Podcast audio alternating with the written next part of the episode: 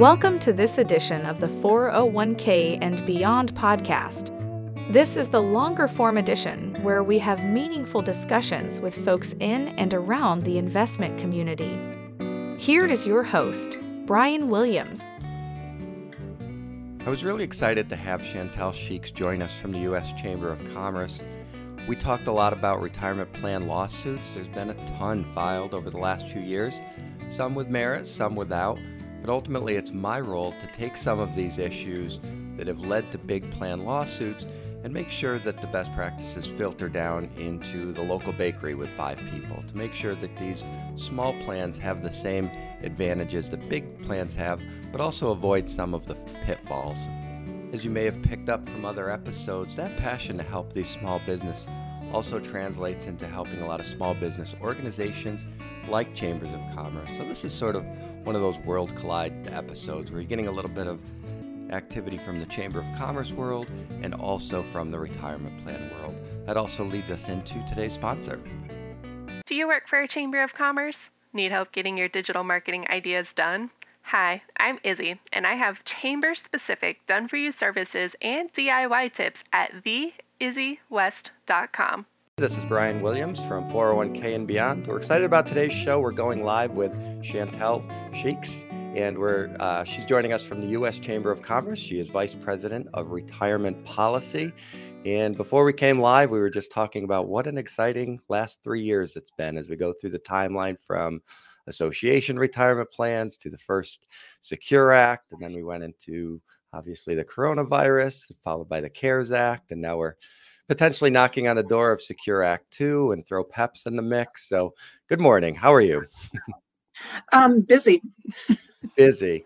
I know. I know one thing you won't be doing today, which is going to opening day for the Nationals, as they, as you got a rainy, drizzly uh, across the country. It's an issue for opening day, so getting a lot of postponements already. Well, fingers crossed. Hopefully, the storms will be out, and we'll see what happens. Yeah, yeah, and I've so I've seen uh, a lot of your your content, and and you're you're very big on the big picture stuff, right down through the chambers, right down to helping small businesses, which is exciting. What prompted this particular uh, discussion was based on some briefs that you filed um, to talk about the excessive retirement plan fees lawsuits, which have really exploded over the last two or three years. Some with merit, some without. Um, I want to talk before we get into that, which could probably get a little bit technical, you know, small business retirement plans. We're talking about the, the local locksmith or, or baker. You know, over the last few years, they've been focused on so many other issues. Why is mm-hmm. now the right time for some of these organizations to look at retirement benefits for their employees? Well, I think, well, personally, just because I do this for a living, I think the right time is always now. But if you think about it, even bigger picture is one of the things we're working on at the chamber overall with most of our members is the worker shortage. Mm. And so what can you do as a small employer? We know know it's difficult sometimes for small employers to really compete with the, with other employers, but people are wanting that differential. They want that factor. And so it's not just good for your employees, it's also going to be good for you as an and something to attract employees right now. Right, and and to keep them too. There's a lot of employee mm-hmm. turnover. Mm-hmm. Even the number of no shows is amazing. I talked to small businesses that say, "Yeah, we hired somebody last Thursday to start on Monday, and they and they never even showed up." So certainly, adding a more robust benefit package can can hopefully help with that. Oh, exactly, and it's also there to help to plan for the future, which one of the things I think what employers can do to help their employees, no matter what your size is, it's very difficult. I know I can't even think about what I'm going to do tomorrow. Mm-hmm. So the role of the employer is really to help that employee to think not just right now, but 5, 10, 15 years down the road and using a retirement plan as a tool is one of those things that you can do. Right. And one of the things that's been most exciting to me in, in my career is the shift from 401k and, and workplace retirement accounts from being a product to now really it is more of a service, right? It's more of workplace financial wellness. And I know the the industry and the US Chamber has um, made a lot of, uh, you know, expresses how important that is to small businesses too. Oh, definitely. The um, going back to association retirement plans, and then we had Secure Act, which had some significant tax credits. So Um, and it was a really exciting time. And then we walked right into uh, the brick wall of the coronavirus as, as local chambers and small businesses were, uh, of course, focused on other things like keeping their employees and, and staying open. Um, do you feel like now you're starting to see some momentum with that pick back up again? I think people are are in the process of starting to think about it, but again, you know, we need other people to help. It's not something whether it's a small business, whether it's an association. You can't just say, "Look, I have a retirement plan right now." So mm-hmm. I always like to take, say that the retirement plan it's a community because it takes a community to build up a retirement plan. Which is the good thing about this community is that we don't make it seem that way. So mm-hmm. for our employees, it seems like it's just magic and it just kind of appears there and money goes from their paycheck over, it grows over a lifetime and there you have it. Mm-hmm. But I think that it's going to take, a, you know, a lot more for the community to start outreach. But we're seeing that is that, again, like with anything, you have to take care of your immediate needs before you can take care of your future needs. And once we start taking care of more of those immediate needs, I think that we can start going forward. Right. I agree with that. I mean, the retirement plan, that's never a front of the burner issue for small businesses. It's always, you know, healthcare is usually a, a priority, or anything we've had to deal with over the last couple of years is going to be. Um, now you've got you've got state plans requiring it. You've got state mandates coming out, so maybe that'll start to push it to maybe but more what, of an immediate issue. One thing I think that has made it more of an immediate issue, and that with uh, the past two years, is emergency savings and the mm-hmm. need for emergency savings and the interplay and there are a lot of different it's it's interesting is what we're supporting is there's a lot of different legislation that's going on in Washington about emergency savings, a lot of different talk. Should it be a sidecar? Should it be in plan? Should it be whatever it might be? Our view is we want as many options as possible because some options may be easier for a large employer, some might be easier for a small employer, for example, where you could just have an in plan distribution. Some people may not think it's optimal because of leakage. However, if you're a smaller employer, you may not have that bandwidth also to be able to set up the emergency savings or the sidecar, but you know what you can do best. And so, another thing that I think why now is kind of the right time for employers who may not have a retirement plan or who haven't looked at their retirement plan is because what we saw during the pandemic mm-hmm. is Americans need to save. And it's not just for retirement, but it's for that emergency savings. And the way we look at it is if you look at the here and now of what you need for your emergency savings, that gets people who may not have been saving before in the habit of saving. And so once you hit that emergency savings, it's not really going to, you're already in that habit. So that money can just then go easily over to your retirement plan. So it's getting people in that habit. And this is, you know, we saw what happened. So let's not have that happen again. Right. And and you've had 401k plans have loans and hardships and those type of provisions over time. But I think something that's, you know, maybe having the first even thousand dollars or two thousand dollars being readily available, you know, without penalty, without tax contra- uh, consequences. I think that might be a good option for for a lot of folks. Oh, definitely. And again, we don't think there's a one size fits all because there's not but we do know the need for i was joking with some friends of mine they're like oh why are you calling it emergency savings? It's just savings. People need that buffer whatever it is before but this will get people started in the habit. Right and the, and the 401k is just it's just so easy to save through the workplace. I mean you know those numbers about mm-hmm. you know people are far more likely to save through their paycheck before it even comes to them right? The idea of having it come to their checking account and then having a draft or even writing a check somewhere else just doesn't happen. If I don't see it, I don't miss it. Yeah, exactly. Exactly. So with these lawsuits that we've that we've seen over the last few years, so mm-hmm. so the U.S. Chamber here, and I'll, I'll share this, the screen quick here to the Bloomberg article. So they're calling it a, a unique court strategy. Would you consider this a unique court strategy? I think for, for us, it is a little bit unique typically speaking, we file in the um, appellate courts and the Supreme mm-hmm. Court. We have very robust uh, practice there. We don't often file as much in the district court because you're not sure, you know, what the outcome is. Is that if you file in the district court, then file in the appellate court. Um, for those of you who haven't done litigation, um, just I will say as default, I'm a, I'm a recovering attorney. I'm a recovering litigator. I think I'm on step number four right now, but you know, this keeps pulling me back into the the litigation and my attorney life. But some of these cases can go on forever. Mm-hmm. I did have one case that I was involved in that went on for 12 years. Wow. And then it was remanded back down to the district court. So then it went on, I think some, the longest ERISA case I ever knew about was 17 years. So wow. you, yeah, they, they, they take some time.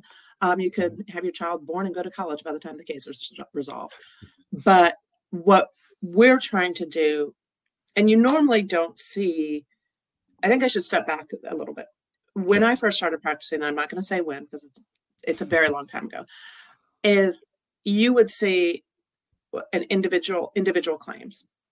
It's probably over the past four or five years that you just saw these class action claims that are coming up. And so what's happening, what we started seeing with all these class actions coming, because usually why we wouldn't file in the lower courts because it would be one case and then it would it would be done. But now what we're seeing is, I think uh, uh, BNA has done, uh, aging myself again, Bloomberg has done a great job of collecting all of these cases. You know, we're seeing over 200 cases filed. Mm-hmm. And I believe it was back in 2015 when I first saw this, when I saw a plan that only had $10 million in assets. Because these started with the jumbo plans. Sure. The massive plans, the massive employers. And now we're seeing, I think one that really surprised us all where we did file was the Red Cross. Mm. Is that no one is safe. It doesn't matter if you're small, it doesn't matter if you're large. And so that's when we started thinking, well, what can we do about this? Because for many people, and I know many of your clients and many of our members, if I say the word ERISA, everybody gets scared.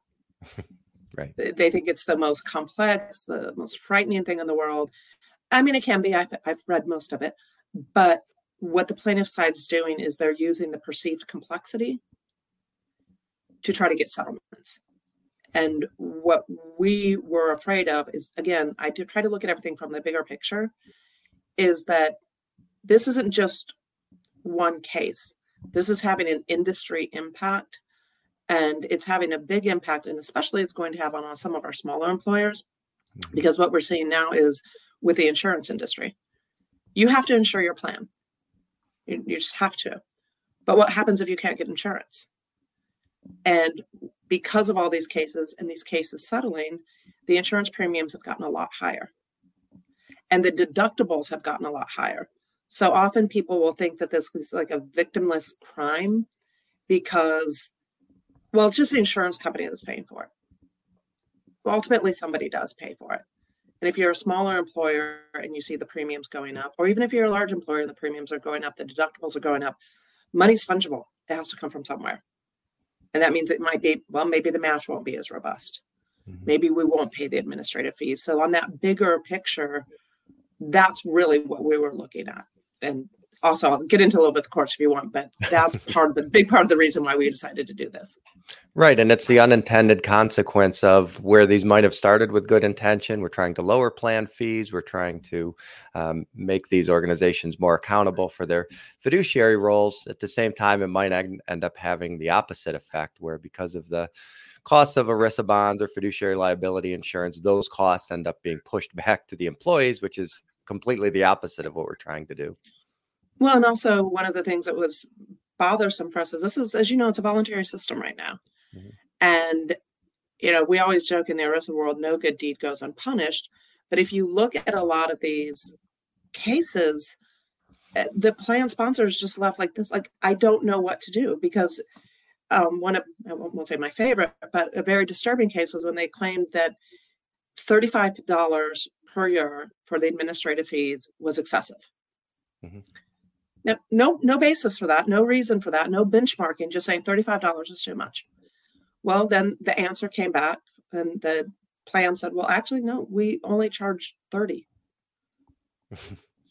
and what's even more bothersome from that is, as you know, plans are required to give that disclosure four times a year to participants. So uh, the plaintiff should have had, they had that information. Yet right they're claiming that it was overcharging, but it's really not. And so they put all of this in front of a court to make it look very confusing. And then what is a plan sponsor supposed to do? And another thing that was is very difficult, we're seeing a lot of plan sponsors. You'll have one case that say will say, "Oh, you breached your fiduciary duty because you um, invested in a CIT, a collective investment trust," and then the very next case is, "Oh, you breached your fiduciary duty because you didn't invest in a collective mm-hmm. investment trust. You breached your fiduciary duty because you had an index fund. You breached your fiduciary duty because you had a managed." And if there's any type of investment, any type of people have been sued over. So yeah, absolutely.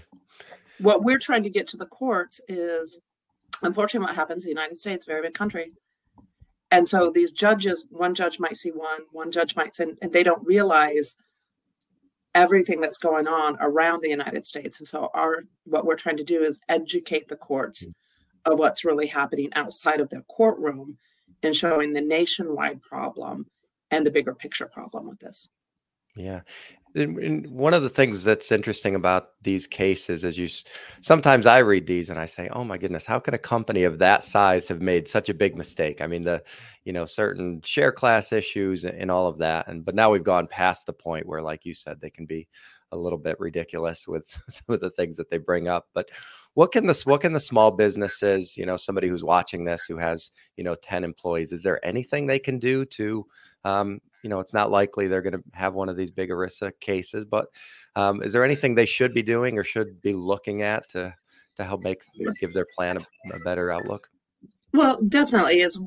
We always just say, don't don't disregard. Like, make sure you have an investment policy strategy. And also, one of the things that we try to say is, ERISA is about process, and that is one of the things that we're fighting in these cases. Is even like you said, sometimes you'll read these, you're like, oh my gosh, I can't believe they did this. ERISA is not based on hindsight because if it were based on hindsight and you had the best investment, well, you probably wouldn't need to be an ERISA fiduciary. You could be doing something else if you could pick the best investment all the time. Yeah. So, what we say is make sure you have that process down. Make sure you document what you're doing. And if you don't have the ability to do it, which many small employers don't, that's why we go back to what I said at the very beginning. It takes an entire community to build a retirement plan. Mm-hmm. Is that I don't expect you, if you're building widgets, to know what the best investment strategy is. But you can go out and find someone who will do that for you and making sure you document what you did, you document what your choices were, and you document what either what you went through or what someone else went through. And I do think another thing that we're seeing is that, you know, some with the association retirement plans, and we also see with the PEPs. So if you feel that you can't do it, I think now is one of the best times, especially for small employers, that there's so many more options available than say 10 or 15 years ago. Right, I agree. And we talk PEPs, we're talking about pooled employer plans. Yes. I know our our industry is so caught up in in jargon. Sometimes we forget that people might not know PEPs, what that is. I know, yeah, MEPS, PEP, simple steps, right? That's so many options out there. Um, and yeah, the ability of of employers to band together and have some sort of continuity across their plans um, is definitely an advantage for for certain small businesses of certain size and and with the with the peps being able to avoid audits and, and things like that once they get over that 100 employee threshold can be can be helpful. What is the the US chamber how about even local chambers what can they do to sort of lead this discussion? Sometimes local chambers might be concerned about overstepping or concerned about their fiduciary liability or responsibility. Is there anything they can do from an informational standpoint well, uh, one of the things, I mean, what we do, obviously, we have our amicus programs going on. We also, I do quite a bit, as you know, do quite a bit of advocacy on behalf. But I would also suggest the Department of Labor actually has some very good information out, especially for small employers, of what is your fiduciary responsibility, how to even choose a plan.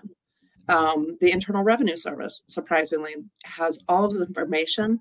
And unfortunately, it doesn't get out very much. So, one of the things that we encourage uh, local chambers to do, if somebody does have a question, that's a great place to start. Is by directing people to the Department of Labor, directing them to the IRS, because I do know even for a small employer, like you just said, it's like, do I do a SEP? Uh, what do I do? And there are there's pages specific for small employers Yeah, that that really is a good point. There is a lot of great content out there from from Department of Labor, from the IRS in terms of how to manage your plan and and even from the SEC on how to control fees and why fees matter. So there is a lot of good content out there. So even pushing somebody in the, in that direction. Um, also, you know, we we sometimes like to beat up on the IRS and, and the government for obvious reasons, but they've done a lot of things over the last two or three years to make these programs. When you look at some of the tax credits and, and as we've talked about, association retirement plans, perhaps they've really done a lot over the last three years to help small businesses. Uh, yeah, and most recently they did come out with some more guidance that um, it's proposed rules, but some of it, as you may recall, the one bad apple rule mm-hmm. which was an impediment for many of the multiple employer plans that if one person kind of messed up, then everybody within the plan messed up, which just wasn't a good rule. I mean, that just doesn't mm-hmm. make sense as why should one person ruin it for everyone? So I think in in that ways they're really taking steps and going forward to try to make it easier for part- well, in some ways. I mean, there are other things that they're doing that we are providing comments and we want to make it easier. But I think that is the first place to start looking. And also, the in- I'm sorry. Go oh, go ahead. Oh, the, in the industry, the industry itself has done a, a, really good job as far as increasing technology and and lowering fees. I mean, the, the amount of downhill pressure on fees is, has been tremendous over the last decade or so, really since the fee disclosure acts and a lot of that stuff. Well, and another thing, I think it has just become easier to have a plan because it's easier to move money. I was at a conference yesterday, and one of the things they're just talking about is it's just data. Mm-hmm. And you know, back in the day where you had to physically move the money from the payroll over there, you know, those days are gone. So now, even just setting up an a plan for one or two employees is much easier than it ever could be. Right. And from a feature standpoint, I mean, 20 years ago or even 10 years ago, if you had 20 employers or left, you were probably stuck in a really expensive plan that wasn't great for your employees. But now, I mean, if you've got, you know, five, 10 employees, you can you can have as good a plan as the as the Fortune 500 company. You can really get down to the most least expensive share classes and all those same features auto enrollment auto escalate they're all available right down to small businesses and that's what's exciting for me is there's no there's no difference between a five person plan and a 50,000 person plan really at this point.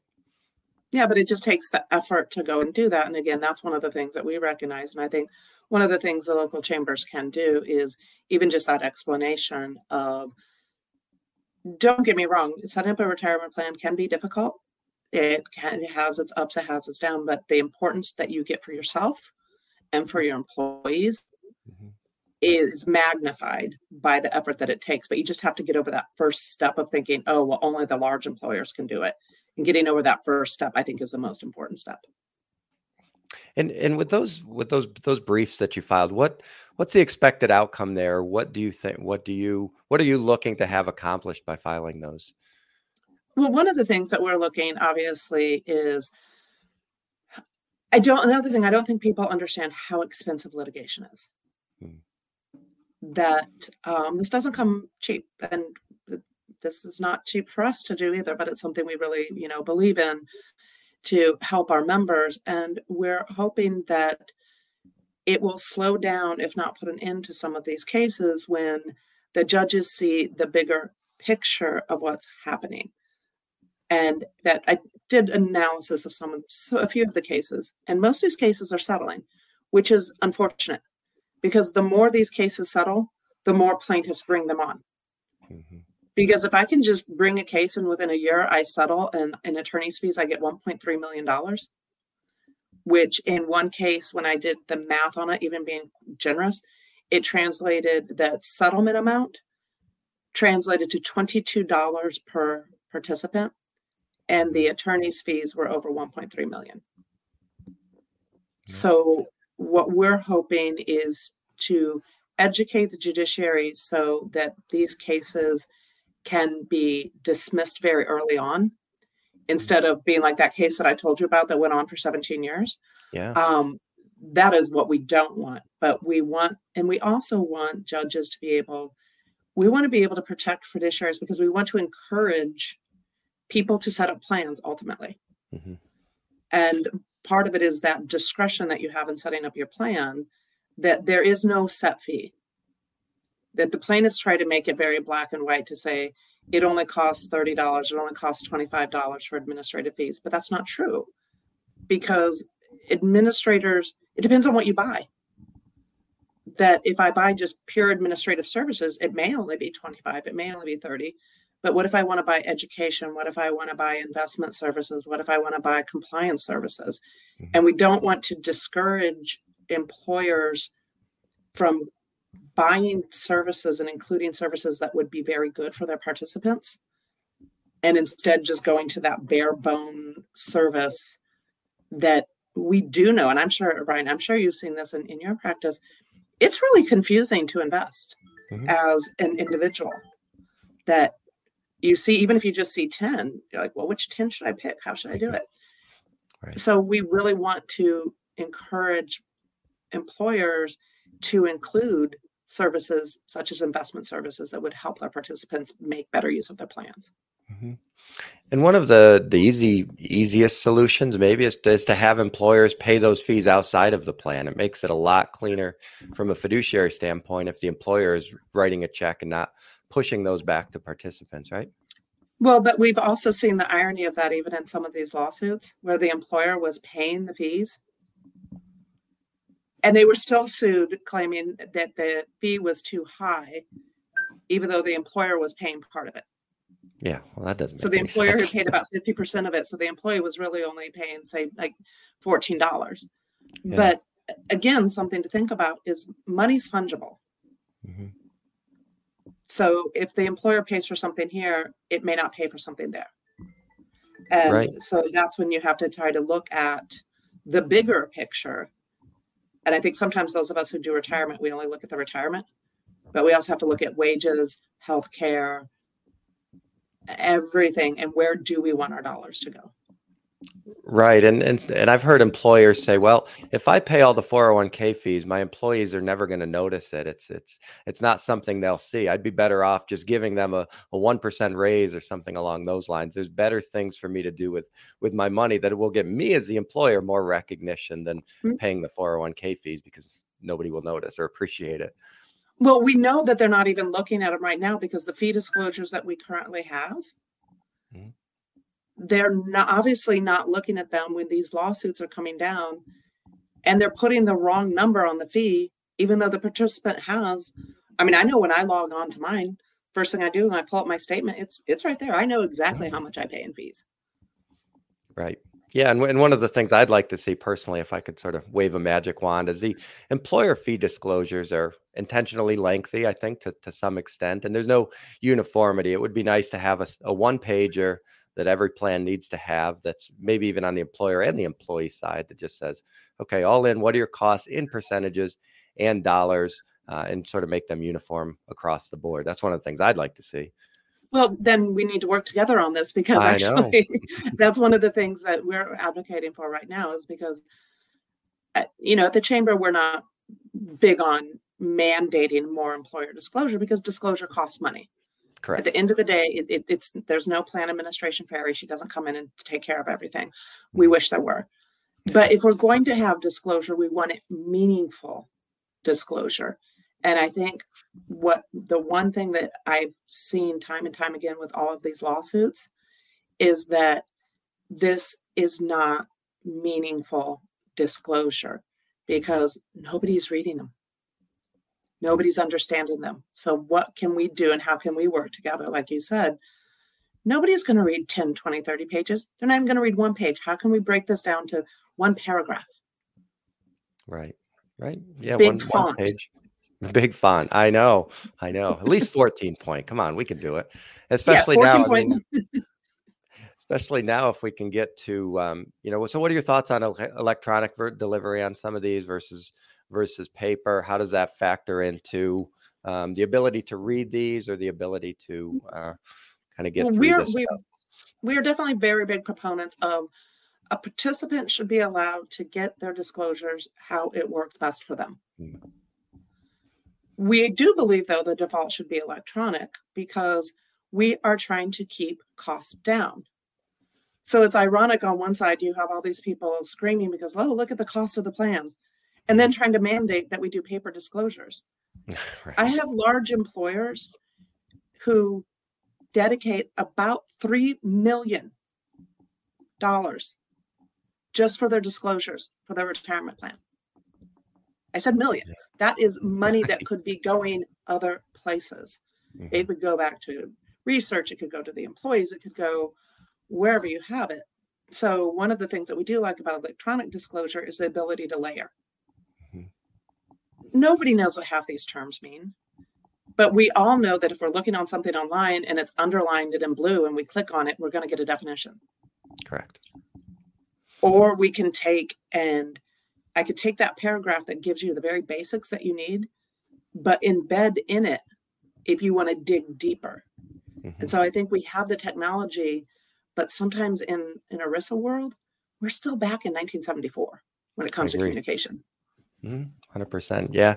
And I think a lot of times when people see things in percentages, it's tough for them to translate in dollars. And sometimes we look at things in, in dollars and they may look very high from a percentage standpoint, especially if it's a smaller plan or a newer plan. So having both of them on there, and you know, even if we're sending fee disclosures to em- employers, make sure that they get it. Maybe there's something they have to log on and and mm-hmm. acknowledge mm-hmm. that they that they've seen it at least once a year. That yes, I've read through this.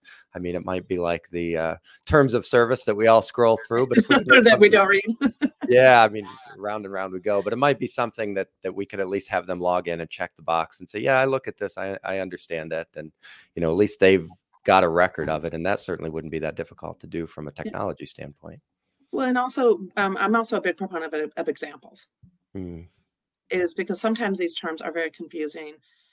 But if I have an example that I can see it, I was like, okay, that kind of makes more sense to me now that I have an example of what the percentage means. But I'll also be honest, we could go with you on percentage. There are a number of people who back in the day remember when we had to do percentage is over of and all of that. Mm-hmm. A lot of people don't understand percentages. Yeah. And but people do understand examples. So one of the things that we're supporting in, you know, Secure 2.0, um, the new legislation that just we just had the retirement security. I always RSSA. I always forget that what it stands for. Sorry. Um, there was a provision in there mandating that the Department of Labor, the departments, take a look at all of the current disclosures and do an in-depth study, bringing the community in on it. Because, like I said, a lot of these are going back to 1974. So we really back that is let's just take a look at everything. Because there's a lot of stuff in there that just doesn't, maybe it was okay in 1974, but it's not okay today. Right. I, I agree with that 100%. Um, so we're in the middle of, of Secure Act 2.0. So we just passed the House. We're um, we're going to the to the Senate at some point. I've heard some predictions, maybe the summer, maybe it'll be sort of a last minute end of the year thing like Secure. Where where do you think it's going from here? if I could predict that, I wouldn't have to work for a living. Uh, but we're seeing progress. I, have seen a lot more progress than I thought. We had a great hearing um, in the Senate Health Committee last week. Um, a lot of great ideas, a lot of talk about emergency savings, also talk about disclosures. So right now we we call it um, Christmas tree time. So for those of you who don't work on on Capitol Hill, is you'll often get a bill and it, has X amount in it. So we have the bill that's in the House. It passed the House. Now the Senate needs to decide what they want to do. And we call it sometimes call it a Christmas tree because then people like to hang their own little provisions all over it. So it's like putting ornaments all over that that bill that you had. So mm-hmm. that's really the question that's going to come up is you know, we have heard talk like we talked about earlier. Will there be emergency savings provisions added onto it? we will some things be stripped off will they take some of the ornaments off um, we are hoping the mandate to provide paper statements will be taken off of there and so i think uh, from now over the summer we're going to see a lot of people talking on the senate side about what provisions because we did have last year portman cardin they also had their own bill on the senate side that had a lot of things in common with the current house bill so we probably will see those, but then the question is what else is going to be on there? And that can easily take over the summer to try to work that out. Yeah. How about how about you personally or from a chamber perspective? What's your magic wand issue? If you could wave a magic wand, what would you put in retirement policy tomorrow? Ours is more of keeping things out. Um, that we have two prong approach to what what we're looking at is we have the right now, because what you see from Secure 2.0, there are a lot of small fixes. Mm-hmm. And they're good, but it's, and I've even talked to some of the staffers, is it, it's not going, it's, it's not this magic wand that's going to fix uh, retirement insecurity for for for everyone. It's a good start, but it's it's not like this. We've now fixed it. We never have to go back to it. So one, we want to make sure anything that comes out is encouraging even the tiny fixes makes sure that it encourages all size employers large small medium. We're really interested in sole proprietors um, the self-employed because we think that that has been a big group that's kind of been left behind. So we want to just make sure everything encourages. We don't want provisions in there that discourage and some of the provisions that have been talked about they kind of sound good in a, in, in a feel good sort of way but they don't have any data backing them and all they're doing is adding administrative burdens. Right. So that is our what we're doing right now but a bigger picture is what we want to do is step back and look at our entire retirement system. Mm-hmm. and instead of just looking at it private sector public sector looking at it all together of how do employer plans work with social security with private savings because we looked at all that about 100 years ago and we haven't really revisited it yet. And so over the next few years, our project will be instead of like taking a look at everything through the lens of just the tax code, mm-hmm. let's think about what retirement security for Americans should be, what we want it to be. Then how do we get there through both the employer, the employee, and the government? Right. And you bring up a really interesting point about self-employed or part-time or even the the phrase gig economy and that type of thing. One of the things I hear sometimes from small businesses are, well, I don't need a retirement plan because some of my team they don't they don't make a lot of money or it's not something they'd be interested in. But what the employer doesn't understand sometimes is this person might be working two or three different jobs, or they might be making widgets at home and selling them on Etsy or something like that. Mm-hmm. And they don't this might be the job that could be their retirement savings. So small business might roll out a program and that person that's only maybe just making $5,000 a year there, maybe they take that whole thing and put it into their retirement plan, or maybe they have a, a spouse that makes a lot of money and they're working for savings. So I think that's a misconception that we need to work with small businesses too, to make them understand that there's other ways that their employees might be earning income. Oh, definitely. And working with small employers because there have been some studies out there. Uh, Pew did a very good, some good studies where there's kind of a, the employees and employers are talking over each other. And one of the things that we really want to encourage is, especially for the smaller employers, is sit down. It's a lot easier if you have five or 10 employees versus if you have, you know, 10,000. Mm-hmm. But sit down with your employees and actually just ask them what, what would they like. Mm-hmm right? Right? And a lot of times they don't even know what's available. So the employer might say well i've asked them and they don't really want a retirement plan. Well nobody really wants a retirement plan. Nobody wants to, nobody wants their paycheck to suddenly be 3% less next week. So um, but yeah the, uh, educating your employees on why it's important and certainly automatic enrollment automatic increase all of those things can help along the way. Mm-hmm, definitely. But so where we want to stand is to make sure that employers have that flexibility and are not mandated to do certain things because one of the things that we do worry about is we are huge proponents of automatic enrollment. Absolutely. Inertia does wonders, but it doesn't work for all employers. And it's we want to make sure that there's not this one size fits all approach from Congress or through the administration because if you've seen one plan, you've seen one plan that mm-hmm. every employer is going to have different needs. It, large employers have different needs from other large employers. Large employers have different needs from small employers. So let's just give the tools for employers to be able to do what's right for their own employees. Mm-hmm. Yeah, I, I agree. Um, and I'd love to see something that helps employers out with new employees. A lot of times there's that six months waiting period or one year waiting period because they want to make sure the employee sticks but at the same time they're missing out on a year of savings potentially so i'd like to see something kind of help fill that gap that doesn't burden the employers but still make something available to those employees right, and that's definitely the things that we're working on but i think a lot of that also comes with educating the employer mm-hmm. of so what they may leave, but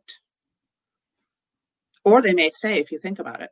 Mm-hmm. They may stay because look, I have this emergency savings account my employer just set up mm-hmm. for me. I have this retirement plan that my employer set up. If I go over there, I'm not going to have that. So don't look at it in terms of I don't want to do this because they're going to leave. Look at it in terms of I'm going to do this to help them stay.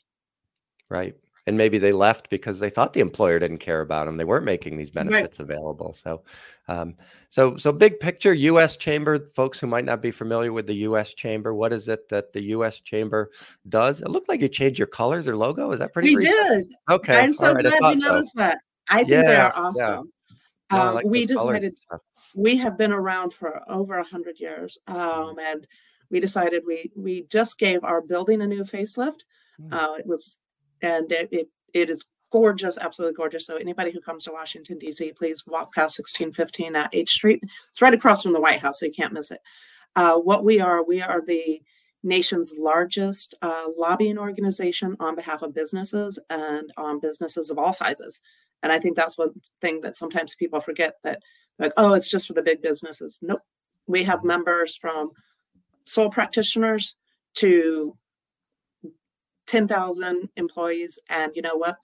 All of our members are equally as important, no matter what the size is, is that we're here to advocate on behalf of businesses because we believe in innovation and believe in businesses. Because if you don't have employers, you don't have employees. And if you don't have employees, you don't have employers.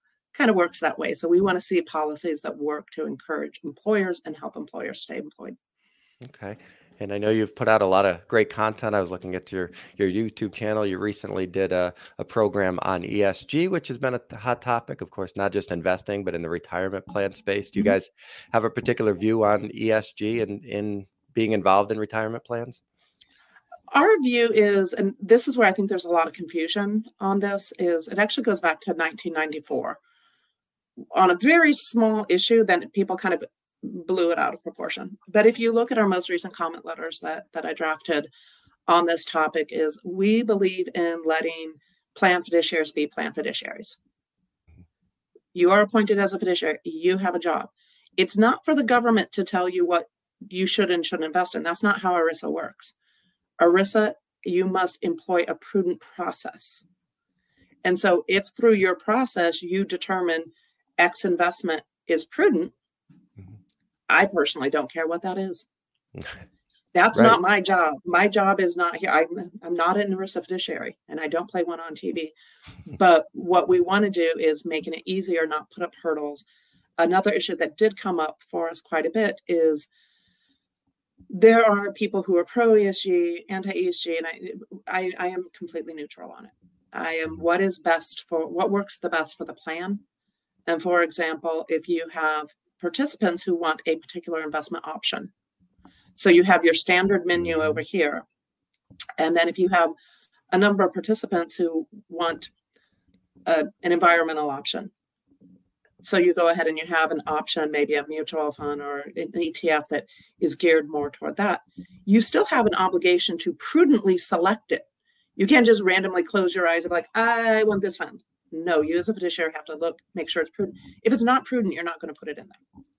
Correct. Yeah. And I think there was a time when folks thought that if you were investing along those lines, you could potentially be sacrificing something on the return front. I don't think that's the case anymore.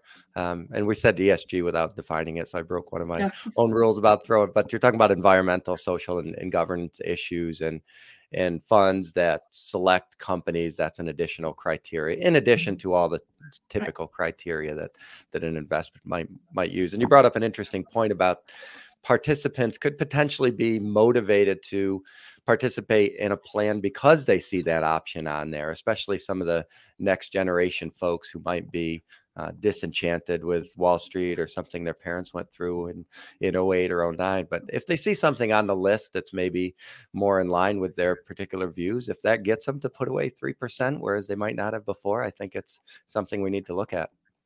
Oh, and definitely that's one of the things that we we had worried that there may be a chilling effect for that particular aspect of it. And again, the fiduciary still must prudently select that type of investment. So you're not giving, as you said, you're not giving up on the, you know, having an imprudent investment in there, you still have to make sure it's there. And another thing to to let our members know is the E, the S, and the G are very separate. And it's I always find it interesting, you know, they've glommed them all together, but nobody's going to invest in something that has bad governance. Mm-hmm. That right. just as a general investment, and also on the defined benefit side, when you're doing that investment, if you do a bad investment as an employer, you have to make up the money in the plan. So mm-hmm there has never been a time where any ERISA fiduciary is going to select something that they knowingly is going to be a bad investment because if it is you it's coming out of your bottom line to put money you have an obligation to put money back in the plan if you lose money mm-hmm. No I, I agree with that. I mean we're coming up on 45 minutes. I know you have to put your cape back on and save the the retirement plan save world. the retirement world. Yeah one comment uh, letter at a time. exactly. You got to get into your into your phone booth. Remember those things? Get in your phone booth and put on your superhero costume. Is there anything else we uh, you want to touch on either from a u.s chamber perspective or anything you're doing in retirement no, I policy think, that we missed? I think this is doing great and we really look forward to keeping up the partnership with you all right. Sounds good. Thank you Chantel. I appreciate it. Thank you. Have a great day. Bye bye